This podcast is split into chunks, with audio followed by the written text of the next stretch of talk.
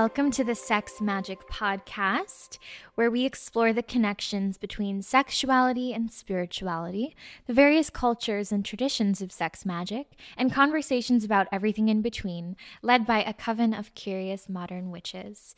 If you'd like to follow us on social media, our Instagram is Sex Magic Podcast, our website is sexmagicpodcast.com, and if you want to send us an email, sexmagicpodcast at gmail.com. Today, Bella and I are sitting down with Caitlin Mitzi, who is a holistic nutritionist based just outside of Toronto. I'm going to let Bella do the full intro for Caitlin, uh, but we're so excited to have you here. Thank you. I'm super excited to have you on the podcast. Not only is Caitlin an amazing, incredible human being that is an amazing resource for food, wellness, hormones, everything, she's also my beautiful aunt. So I'm very excited. Um, the one of the big reasons that I really wanted to have her on the podcast is I don't know if for our regular listeners remember our episode with Brenda Marie Davies. We spoke, we touched really briefly on plant medicine as being, for some bizarre reason, controversial. Like, you know, if you can cure a headache with white willow bark, that's seen as, you know, witchcraft or even like satanic by some people. But if you can take like a white pill for it, that's great, apparently. So we're all, of course, here about subverting norms and looking at natural ways to live our lives and to live them in conjunction with plants.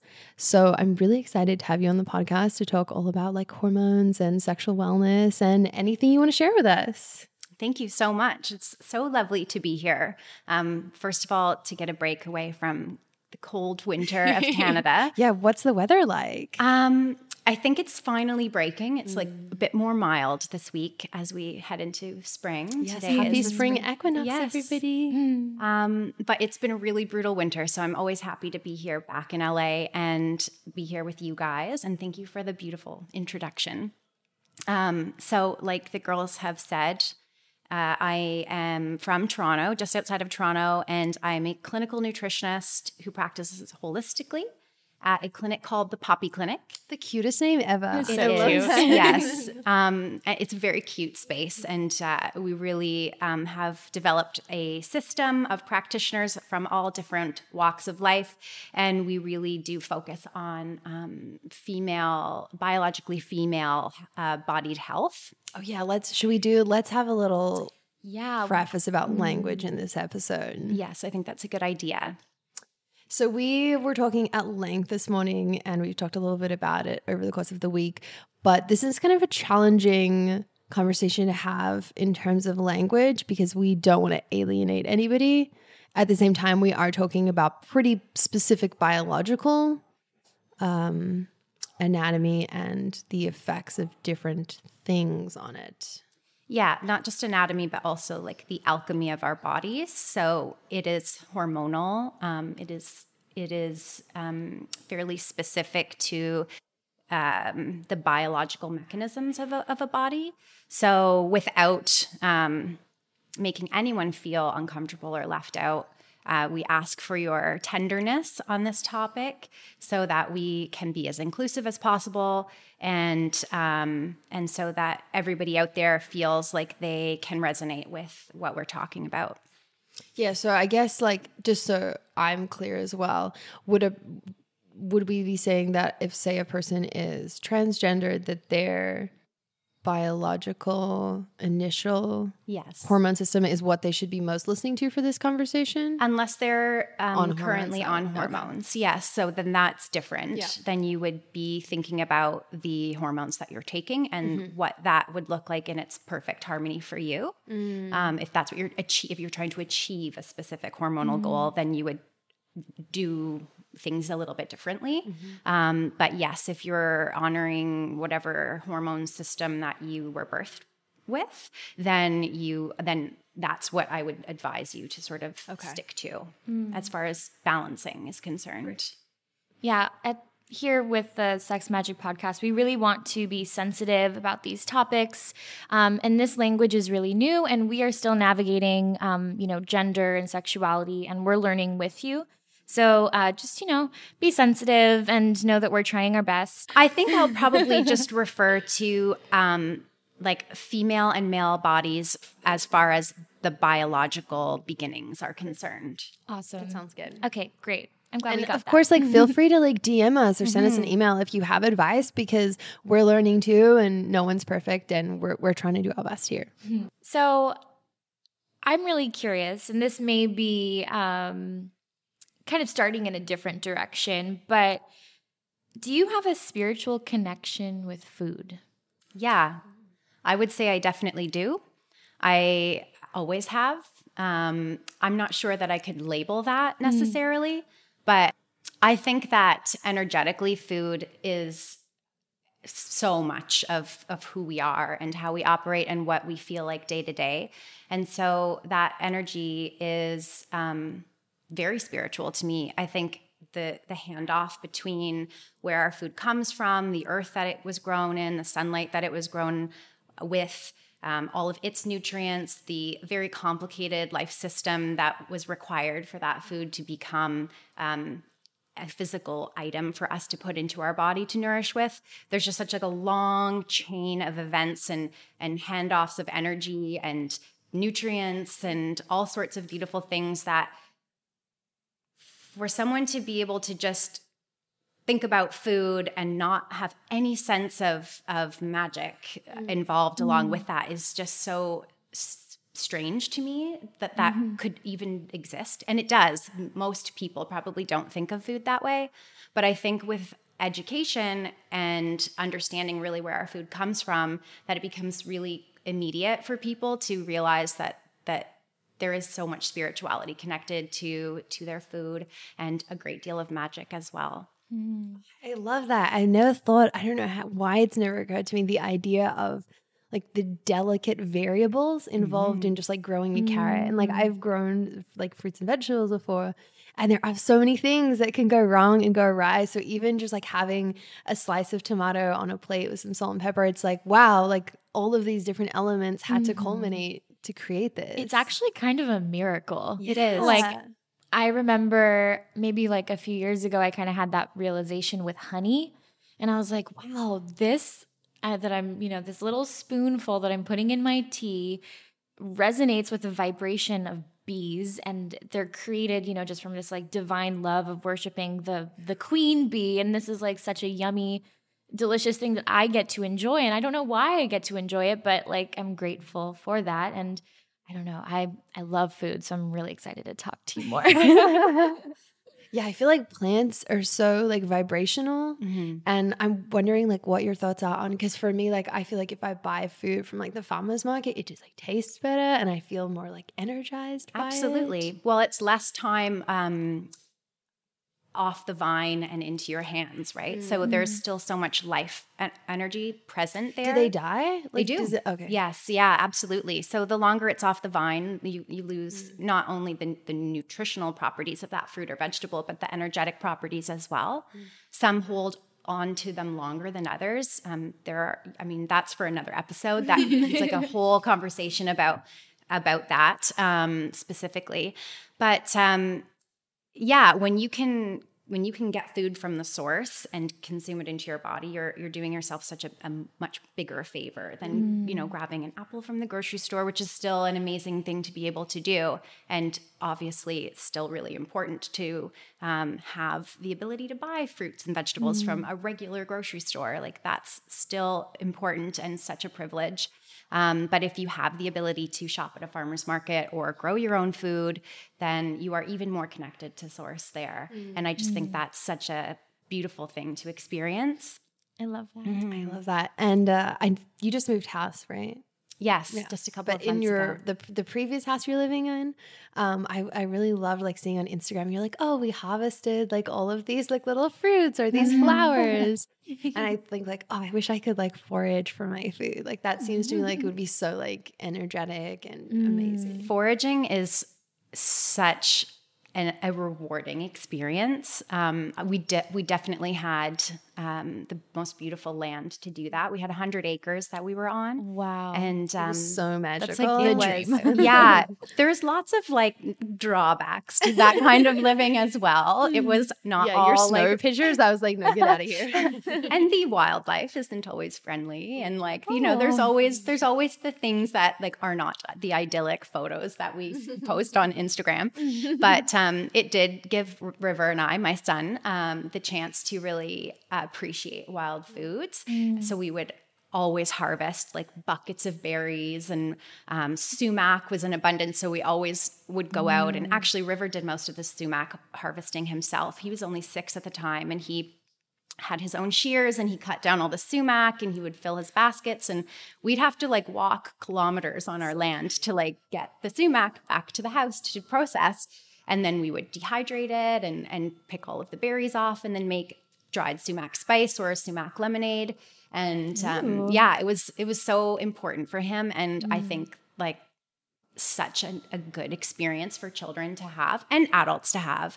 But um, for a child at that age to really like be part of that kind of life and really understand like how much work is involved to to get a little jar of spice at the end of the day when you've had to you've literally had to harvest like four sumac trees to fill this tiny jar wow. and then you go to the grocery store and you see all the jars of spices, and his mind is able to comprehend like how many people and hours and energy and sweat and blood and tears probably went into that one. the manufacturing of that spice aisle at your grocery store.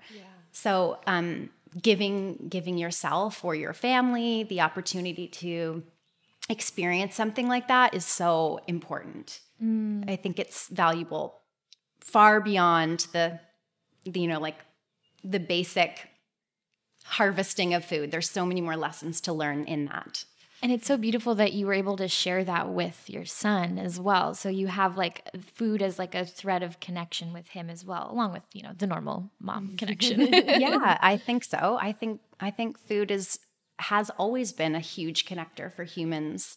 I think it it you know not only socially but in love relationships and intimate relationships and and family and even bridging the gap between our quote unquote you know enemies at times. Like we mm. were able to share a table or share a meal in situations and in times of of violence and stress and it brought people together mm. and and softened the mm. uh, you know the the bitterness that can sometimes exist in humanity so mm-hmm. food is so powerful it has the ability to really change everything mm. So food is like medicine. Food is magic. I'm like, what else? Like the food is so many different things. it is yeah it totally is I'm curious. Like, I love that you touched on how even being able to go to your supermarket and pick up an apple while that and buy it, while that's not the most perhaps ideal, energetic, or nutritional s- source of apples, it's still a beautiful privilege because I think that's something that we all forget. Like I'm, you know, at Whole Foods getting my organic cilantro and I'm, you know, all bougie as hell.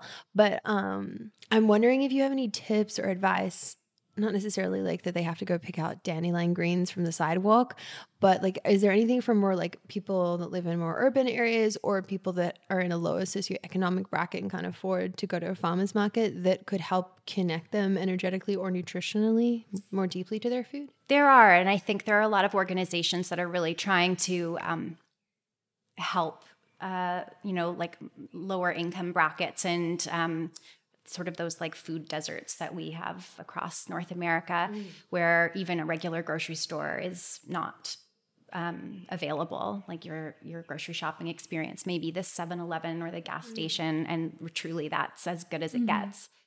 Um, there are some pretty incredible websites available, and I wouldn't be able to give you the names right now, but I'm sure we can put them in the yeah, show we'll in the notes. show notes. Definitely. Um, so they map out uh, wild um, food options in in uh, urban settings. So, f- for example, in Los Angeles, I mean, the climate here is amazing. So there's going to be lots of of wild food, and people, if they have like a fruit tree on their property, or if it's on public property, the city or the um, person who owns the property can upload that information to the database and it becomes available to the public so that people can go, I know that there is a orange tree mm. at such and such an intersection and I can gather fruit there free of charge, bring it home and feed my family for no cost at all. Wow. And this is something that's growing and growing all over the world. In Europe, it's huge. In Canada, it's pretty huge.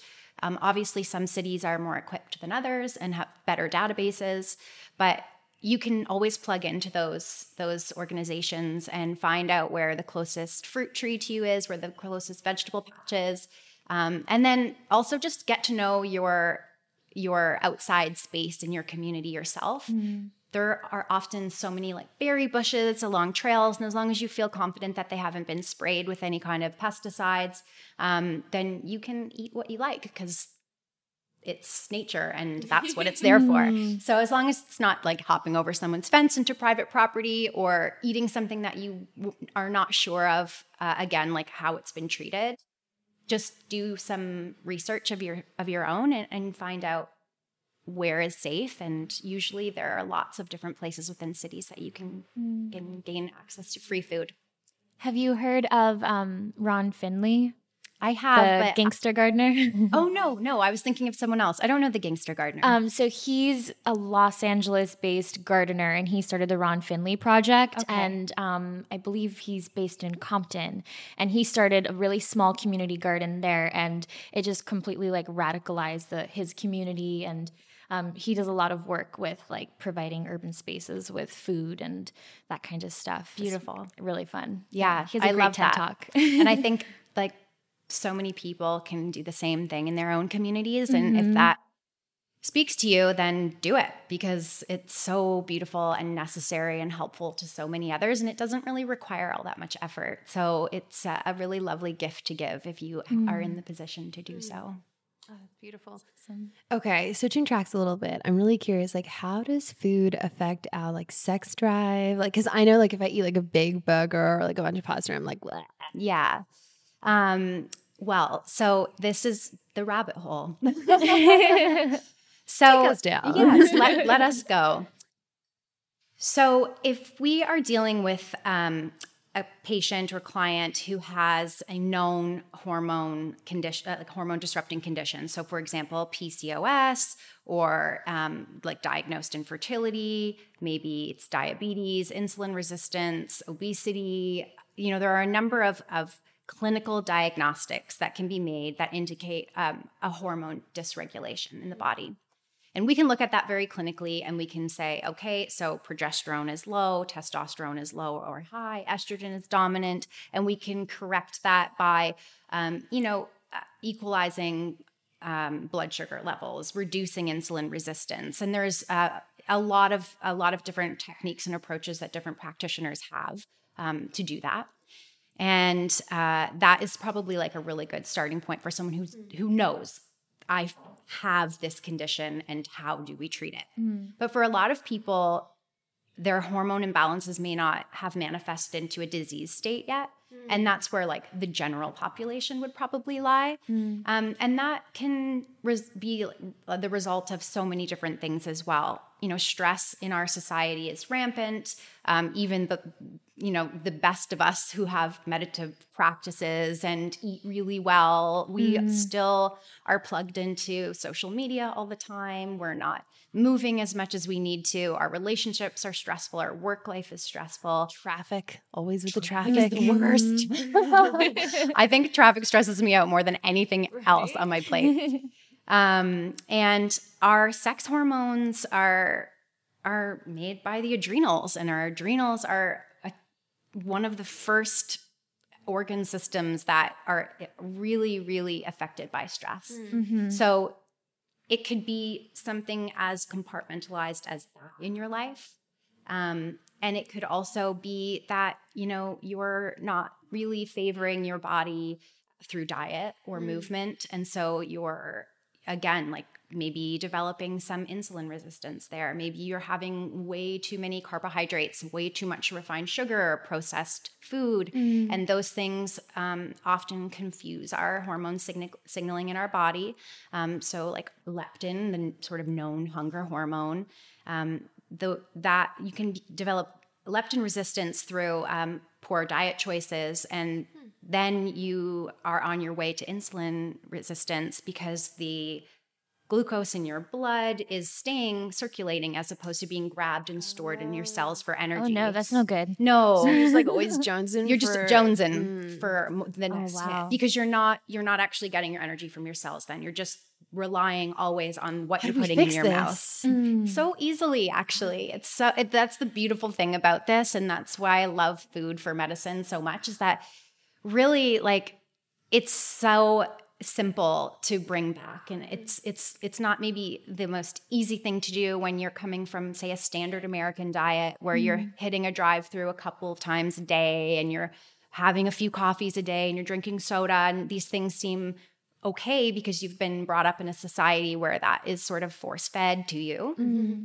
Um, but once you can overcome the sort of addictive side of those ways of eating, simply reducing like overload, uh, over um, general carbohydrate uh, consumption, taking out any processed sugars, really getting smart about the fats that you're putting in your body, you know, tweaking things here and there really does a 360 on that whole system. And once you have your nutrition dialed in, once you're moving your body in some natural, beautiful, juicy ways, once your um, your your blood sugar levels can remain sort of consistent through the day, your adrenals have calmed down, you have the ability to produce all of your lovely sex hormones just the way that they're meant to be flowing, mm. and that equates to a really beautiful libido, a mm. happy mind, a like mm. comfortable tummy, a, a life that's full of so much more energy and vibrancy, and really like it's just such an improvement on your whole existence. The mm-hmm. sex piece is like just sort of like the cherry on the top of the mm. cake. Yeah, it's amazing like how many different things like hearing you list them out like that. It's amazing how many different things that like a poor diet can influence and any number of those factors would make me not want to have sex, like mm-hmm. having Absolutely. digestional Definitely. upset or like emotional distress, fatigue, like mm. all of those things are going to fuck up your sex drive. So I'm curious. Um, I feel like I've gotten a little bit more conscious of my body and like how my body is feeling in the past few years, specifically with like hormones. And how would someone be able to realize if they have symptoms of like a hormone imbalance? So the laun- the list of, of that is sort of like a laundry list long. um, but probably the most common would be fa- general fatigue, um, depression, uh, abdominal fat gain, um, or uh, bloating, digestive upset, constipation, um, hair growth, maybe where we wouldn't expect it, or hair loss where we wouldn't expect it. Um, water retention, inflammation, general irritability. Um, basic discomfort in all systems uh, indicate some imbalance because everything that our body does is this perfectly choreographed dance with our hormones. So, generally speaking, any sort of upset in the body can often be related to a hormone dysregulation of some kind. Not all, but hmm. most. Hmm. Um, That's usually like the core issue, right? Because that affects every your hormone system. Correct me if I'm wrong. Kind of like affects everything. it does body, absolutely, Right? yeah. A- Acne would be another um, Oh. telltale sign. stuff, yeah. yeah. What So about menstrual? menstrual Oh, of issues? course. Can we talk about that. Yeah, menstrual dysregulation, so missed periods, extra extra periods, um, spotting in between periods, really uncomfortable premenstrual um, symptoms, so severe breast tenderness, cramping, um, like achy back and legs. Like a, a lot of people think that that is actually normal, Mm-hmm. and it is not. Oh, I say this to my clients all the time. Like common and normal are not the same thing. And PMS, I Yes. think, is the biggest thing that women get taught. Is It, it it's so upsetting to me. before I got like diagnosed with PCOS all those years ago, before I cured it, even though they say you can't do that. Um, You can. You can. um, I remember going to the OBGYN and I was like, I'm so tired. I'm falling asleep at like 3 p.m. I'm puking all day. I can't eat anything. This happens when I'm ovulating and before my period. And they were like, that's PMS. That's normal. And I was like, it doesn't feel normal and I can't function at my job. Like, there's nothing normal about this. And they're like, go on the pill.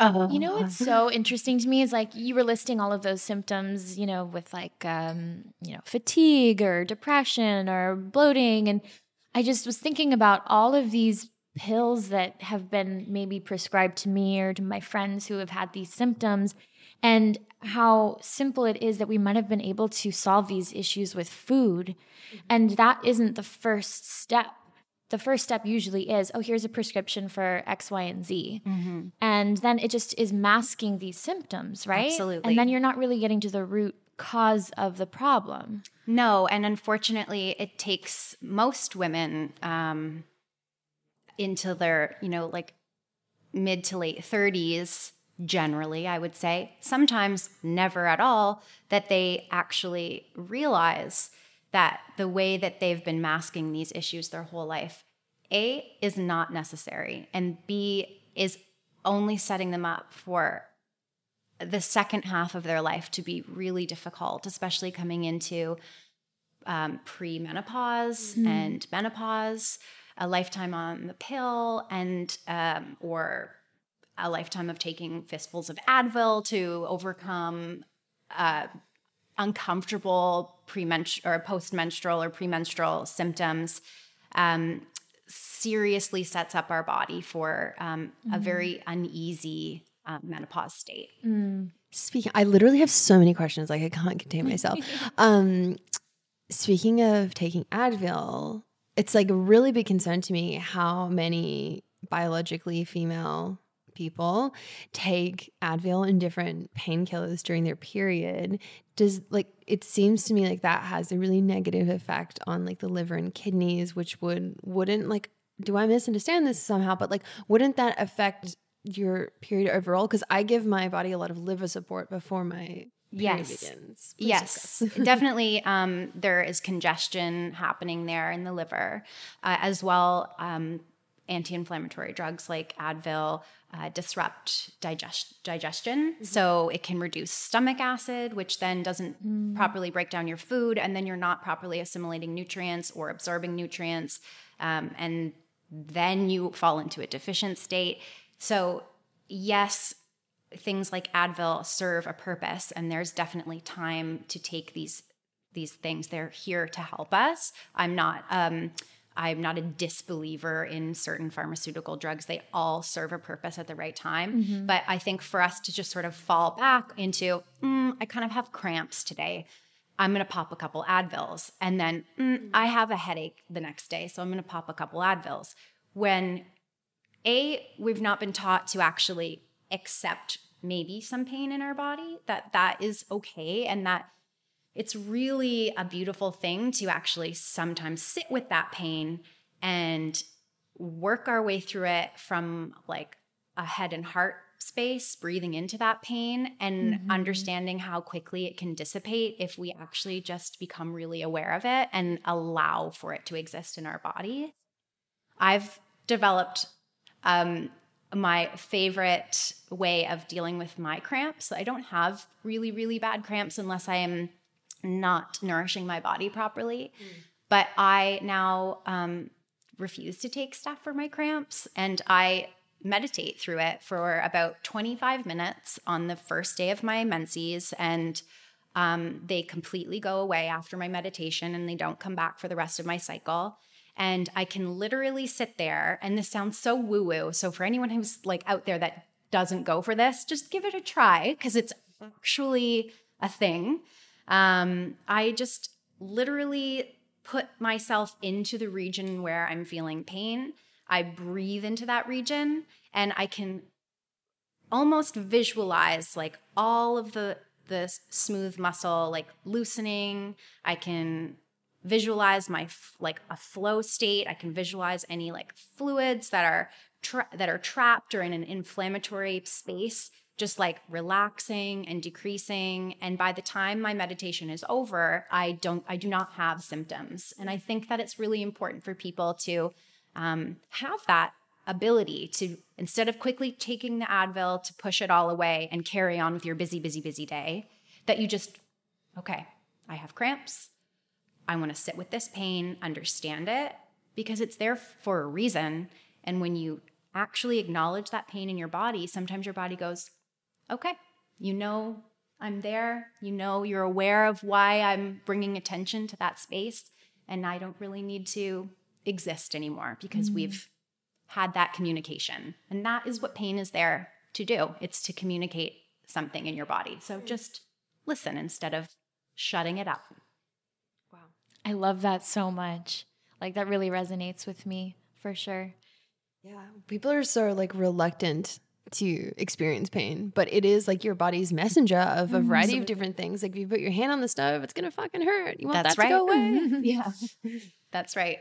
In the wise woman tradition of healing, which is um, the kind of study that I did my herbalist school with, um, they talk a lot about how pain and illness are part of the human experience and that, you know, there is a time for both of those mm-hmm. things and that you know it's it's the attuning to the cycles of life and to the earth and there's the spring and then there's the fall and the winter. And we have to i feel like lean into the pain like you said. And i love that meditation. That's great advice. Yeah yeah. I think like you said leaning into the pain is something we don't tend to do enough of. Um, when it is when it is a pain that we should lean into i think mm-hmm. there's like we as humans experience pain sort of everywhere in our life, especially as of late. I think that existence in, in a, on a whole is mm. uncomfortable for a lot of people. And so the idea of getting comfortable with something that doesn't feel good is terrifying because we're all kind of feeling uncomfortable more often than not. Mm. And so why would we want to bring that in upon ourselves? Mm. But I think there's this a beautiful sort of release of pain when you can actually focus on on some of it and mm. and really own it and then you realize that other things are also easier to cope with as well mm. mm-hmm. i love the idea as well of treating your body more inquisitively mm-hmm. instead of saying oh i have cramps i'm going to take an advil or i have a headache i'm going to take an advil have i drunk enough water you know have Absolutely. i supported my like liver this cycle you know i i am a very lucky person Actually, no, I'm not lucky. I've worked really hard to support my hormone system enough that I have beautiful, really easy periods now. Um, and if I ever have a challenging one, I know exactly why. It's like I drank mm. alcohol that cycle or had some junk food or something. Definitely. The, so, yeah. the, um, the result of having had a month where you didn't really care for yourself is so so obvious when it mm. comes to a, a mm-hmm. female body's cycle. Yeah it is like directly linked. If i have you know I, am somebody who doesn't thrive off of very many carbohydrates in my diet so um, mine's quite minimal but say i decide to like live it, live it up a little bit that month and have some bread or some rice um, and that doesn't that doesn't serve my body. I fall really out of balance really quickly or if i've had sugar like you said alcohol um, uh, my breasts become like extremely sore. I have way more tenderness in my mm-hmm. abdominal. Um, I, I get moodier and more irritable. And like you said, like that sort of inquisition that you can have with your body and those symptoms, like teaches us something. And it's so important to engage in that mm-hmm. information. Mm. It's like a direct feedback loop that we so often ignore. I love that you're advocating for like intimacy with your mm. health I love that. I think that's a really beautiful way of putting it. We should this episode should be called Intimacy yeah. with Your Health. I love thinking of the titles during the episode. I'm like, that would be a good one. yeah, how to develop an intimate relationship with your health. I'm curious. Um, so, to my understanding, like the female hormone system cycles around a monthly. It, it varies woman to woman or person to person, and that the male hormone cycle is closer to a 24 hour cycle. I'm wondering if there's anything that, like, so in saying that, women, like we're talking about, have this kind of check in with our bodies where we have our period. How is that going? Do, is there anything for men? Like, is there any way they can kind of like register that differently? Hmm. Yeah, there. It's the same feedback loop. Um, as far as their cycle is concerned, and I did air quotes there for anybody who can sense that in my tone. Um, I am, and I can't, like, I will own this. I don't know what their cycle is as far as timing is concerned. I do know that there's lots that can change that cycle. For example, how often they are ejaculating Mm-hmm. does definitely um, uh, alter their testosterone levels. Um, same with whether they're physically active or not. Diet obviously plays into that as well. And the same sort of things can um, their their their feedback loop may not be as obvious because they're not um, you know they're not having a bleed once a month. They're not um, maybe having this physical symptoms that go along with that because their body parts are different. But they would still experience maybe acne or hair loss or hair growth or um, weight gain or weight loss depending on how these hormones are behaving in their body um, so does that sort of answer Yeah. that for yeah, you? that does. So they their symptoms are kind of the same. They just don't have anything that's a significant uh, timing marker That's like women right. do. That's exactly right. Okay, so I'm so curious. A little, can you tell elaborate on this ejaculation thing and in general, like, is there stuff men can do about their hormones? I feel like we're very female centric on the pod, so I want to make sure that we're giving a little space for the penis owners. Yeah. even if they don't identify as male. Yeah, so there's been many, many studies done um, where they look at a group of men uh, who do and then don't ejaculate for seven days. Seven days is the magic number, folks. um, and the the males that ejaculated on the seventh day, but not during that week, their testosterone um, increased. I think 145% from baseline. That's a lot. That's a lot. Yeah, that's a lot. And for men, Pro tip. yeah, definitely. and for men, increased testosterone is beneficial for so many things um, muscle growth, mood, brain health, Wow. li- libido. um, now, that's not to say that maybe not coming every week, all week long until the seventh day is a going to work for your schedule. be necessarily healthy for other reasons. Okay. Um, there is also studies to show that frequent ejaculation lowers um, uh, risk of cancer, prostate cancer. So you know play play with these things see how they feel you know don't masturbate don't engage in any intimate activities that will result in coming um, that's not to say that you can't play and be aroused but maybe you don't need to come and then like revel in this huge fluctuation of testosterone and see what that feels like in your body. Maybe that feels amazing and you want to do that more often as like something that you do for yourself. Maybe it doesn't really work for you and then you can continue doing life as you have before. But i think it's really important that we all kind of play and understand and learn what is right for our bodies and um, and then honor that. So um, yeah men have lots of ways and tools that they can change things up for themselves So I think it's really interesting. In BDSM, not masturbating is called edging. And it's the buildup, obviously, of that sexual energy. And then in sex magic, um, there's this theory of karezza, which is also holding on to that sexual energy for spiritual reasons. Yes. And I think it's really interesting. There's actually science behind There that. is. Yeah. So cool. there is lots of science behind that. It relates directly to creativity, to cognitive function, to um, general like awakeness. Um, it's it's really fascinating, and I highly suggest any um, male identifying people, um, any male body part owners out there do the research themselves, read up on this, and enjoy and enjoy the fruits of that. Do like women have the same thing? Should I be withholding on myself?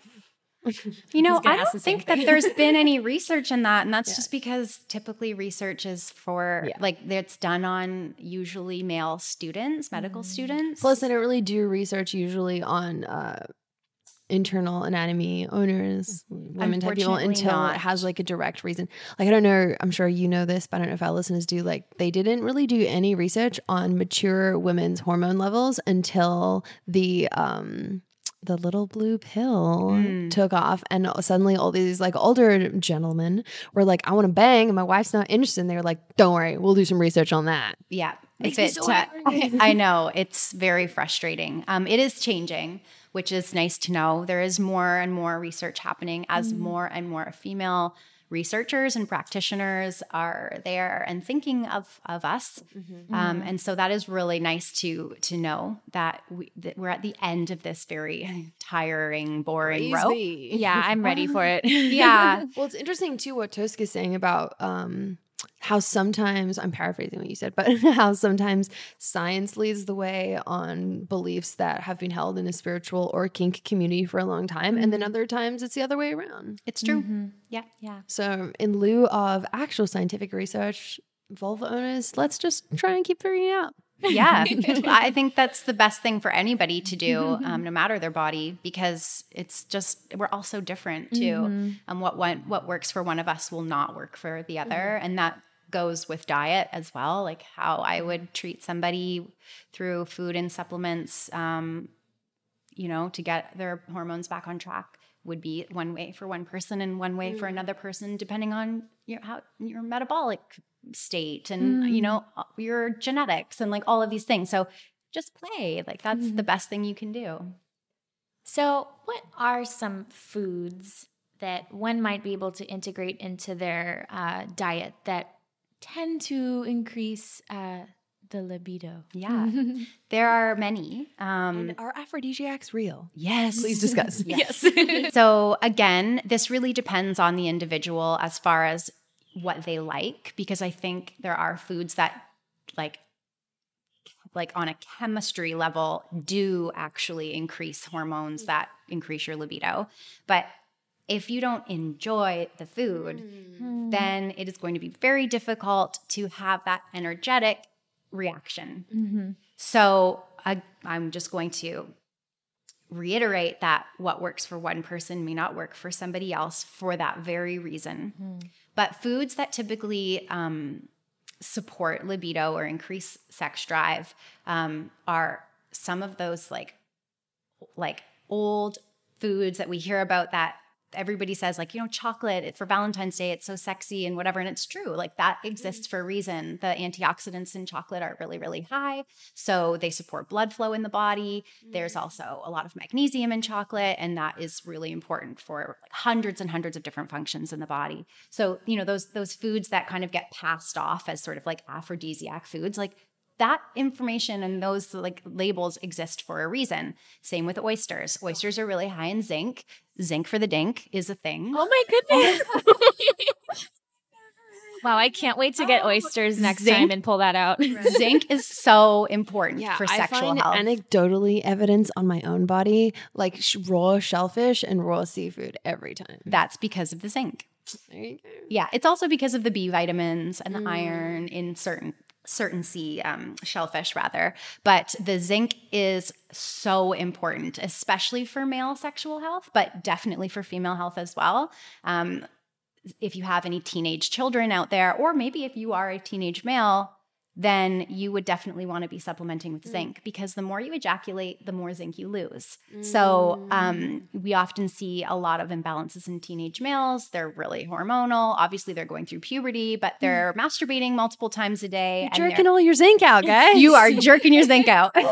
Also, uh, pro tip on zinc supplementation: don't take too much; you will feel like you're dying. and have horrible diarrhea. you can um, definitely get zinc toxicity. so it is always best to get your zinc from food, um, which is why I, I definitely recommend foods that uh, are like oysters, um, grass fed beef is really high in zinc, nuts, seeds, um, avocados have zinc in them. So, you know, make sure that it exists in your diet.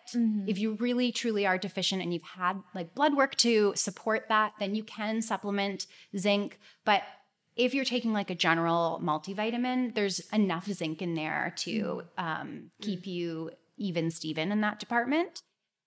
But um, yeah, so those are a couple of foods. Also, watermelon. Oh, I never Yes. had one. Oh, yeah, okay. watermelon is a, an incredible libido booster. So much that they're actually um, using concentrated, uh, the concentrated nutrients, like it's L um, L citrulline, and um, they're using that to um, manufacture whole, like natural Viagra. Whoa. That is Yes. so awesome! I love watermelon. It is delicious. I am gonna yeah. go to the grocery store like right after And this also, like, episode. dark chocolate and watermelon. Yeah, you could dip your watermelon in melted chocolate. Whoa. wow. Um, but Hmm. isn't watermelon also just such a central central food in general? Like Mm-hmm. I remember being a child and feeling that way for the first time when I was like in the backyard in the summer, like eating watermelon and having like watermelon Mm. juice like run down my face. Like I didn't even know what sex was, but there was something about that experience that I'll never forget that I just felt like, ooh, you know, like Yeah. what is that? Like it feels good to have like all of this juice all over my skin and the sun is warm and like sometimes it's not even like it is about the the chemical makeup of that food like the nutrients that, that exist there and they actually physically do something in our body but also it's the experience of food. So for me also something that really works is um, very primal foods for me are a huge way of boosting my libido especially instantly. So things like bone marrow or fish roe like salmon eggs um, meat off the bone. Um, if you feed me those things, like I'm ready. and those are baby making foods too. Like those are all foods that are really high in fat. So um, fat is essential for all hormone production. Our hormones are made from from fat. Um, so it is essential to have balanced hormones to include healthy fats in your diet. Um, not only that, but the healthy fats support your brain so that you are in a happier state. It is much easier to be sexually active and enjoying that when you are feeling good about yourself and those around you. And also, it's really important for um, like the suppleness of the actual tissue. So our sex organs require lubrication to um, you know feel good, and so foods that are high in fat also support that as well. Yeah, I certainly feel like a grumpy little dummy when I don't have enough fat in my diet. Me too. Could you talk a little bit about good fats? Because I feel Mhm. like there's a lot of misconception around what are good fats. And Mm. to my understanding, like there was a whole horrible debacle where the sugar organization like paid for this shitty fake research. So there's a lot of misinformation about fats. I'd love our Mm. listeners to have the correct. There is, and it's um it's still really problematic. The the shift in thinking from that low fat fad of, you know, uh, well, it wasn't even like a fad. It existed for so long that unfortunately the health of um, of multiple generations is still affected by that. And you're right, that was in part funded by really wrong um, research.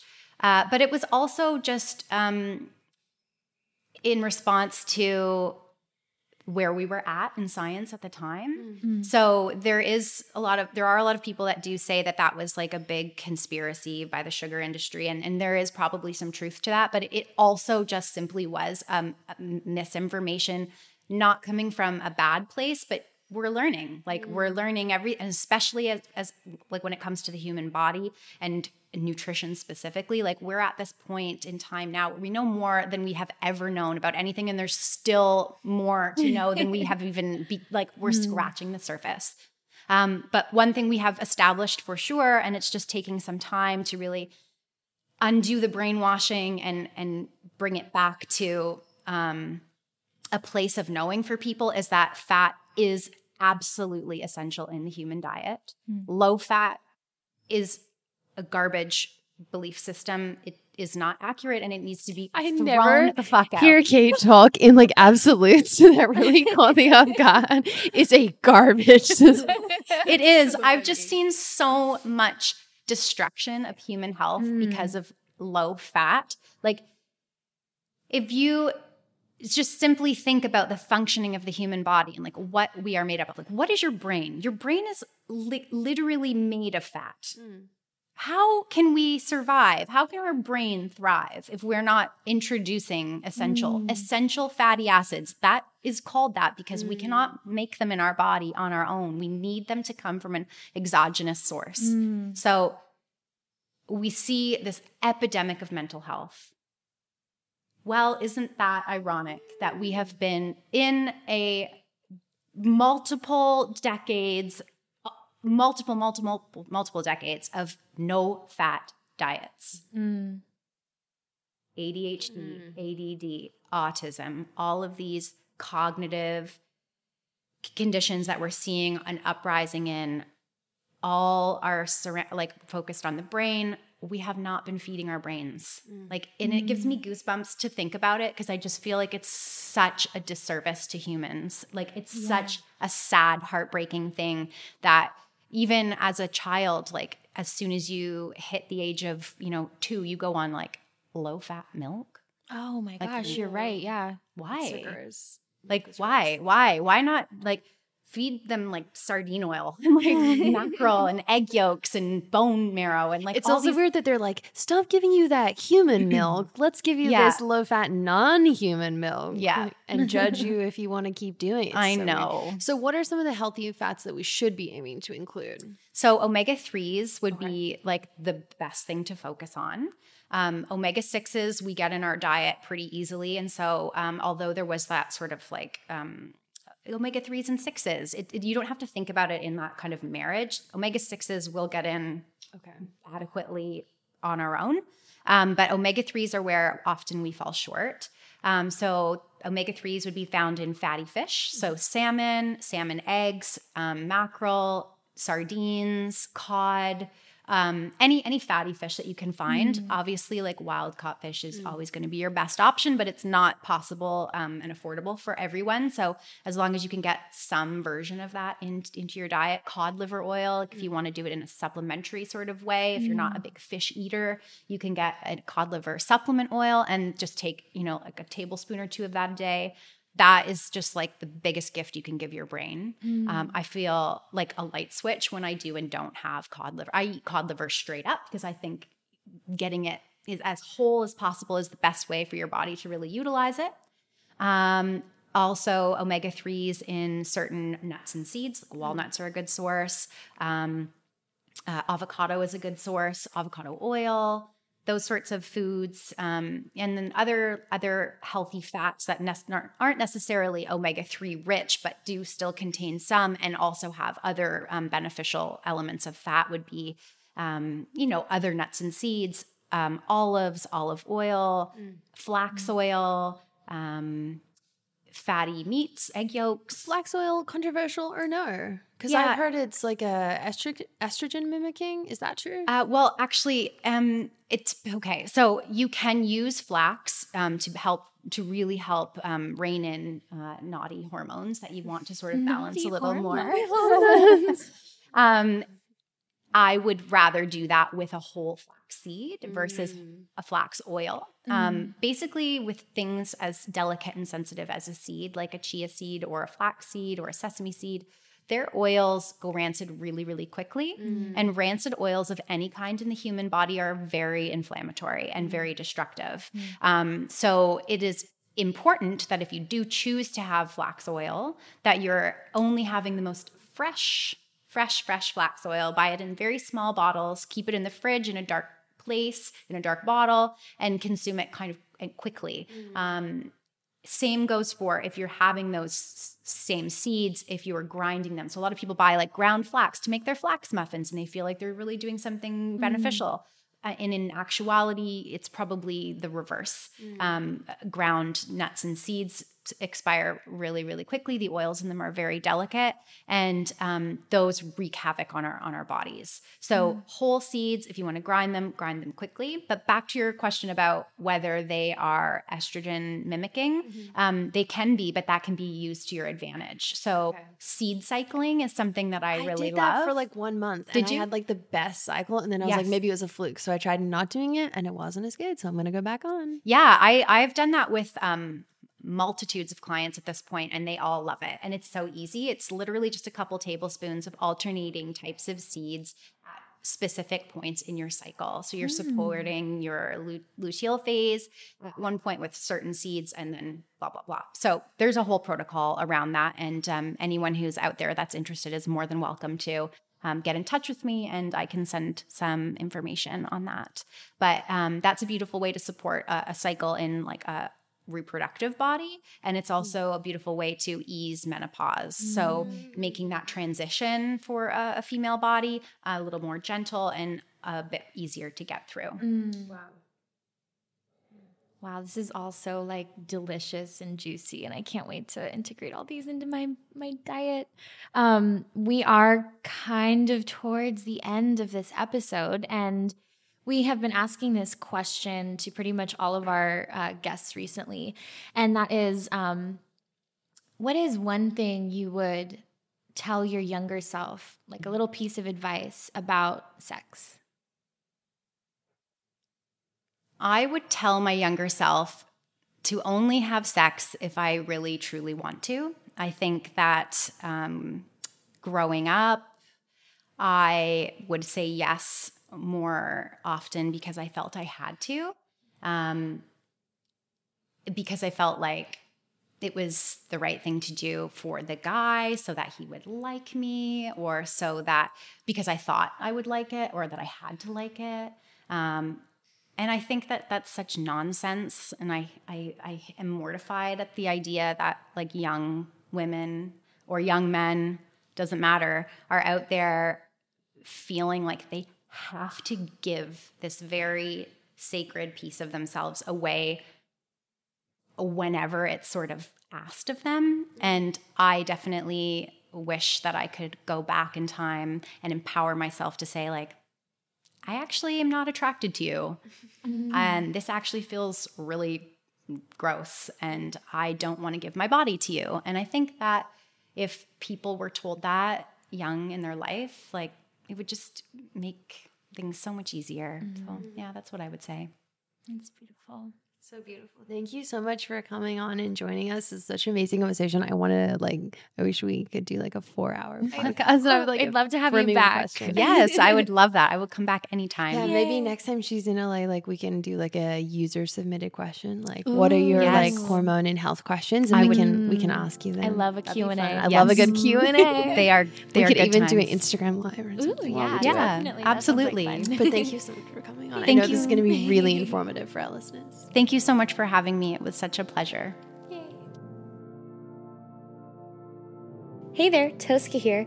So, I wanted to take a quick moment to share with you all about how you can support the Sex Magic podcast. If you haven't already, you should follow us on Instagram. We also have a Facebook page. Pretty much everything is under Sex Magic Podcast. You can also find us at sexmagicpodcast.com and we have all of our links there.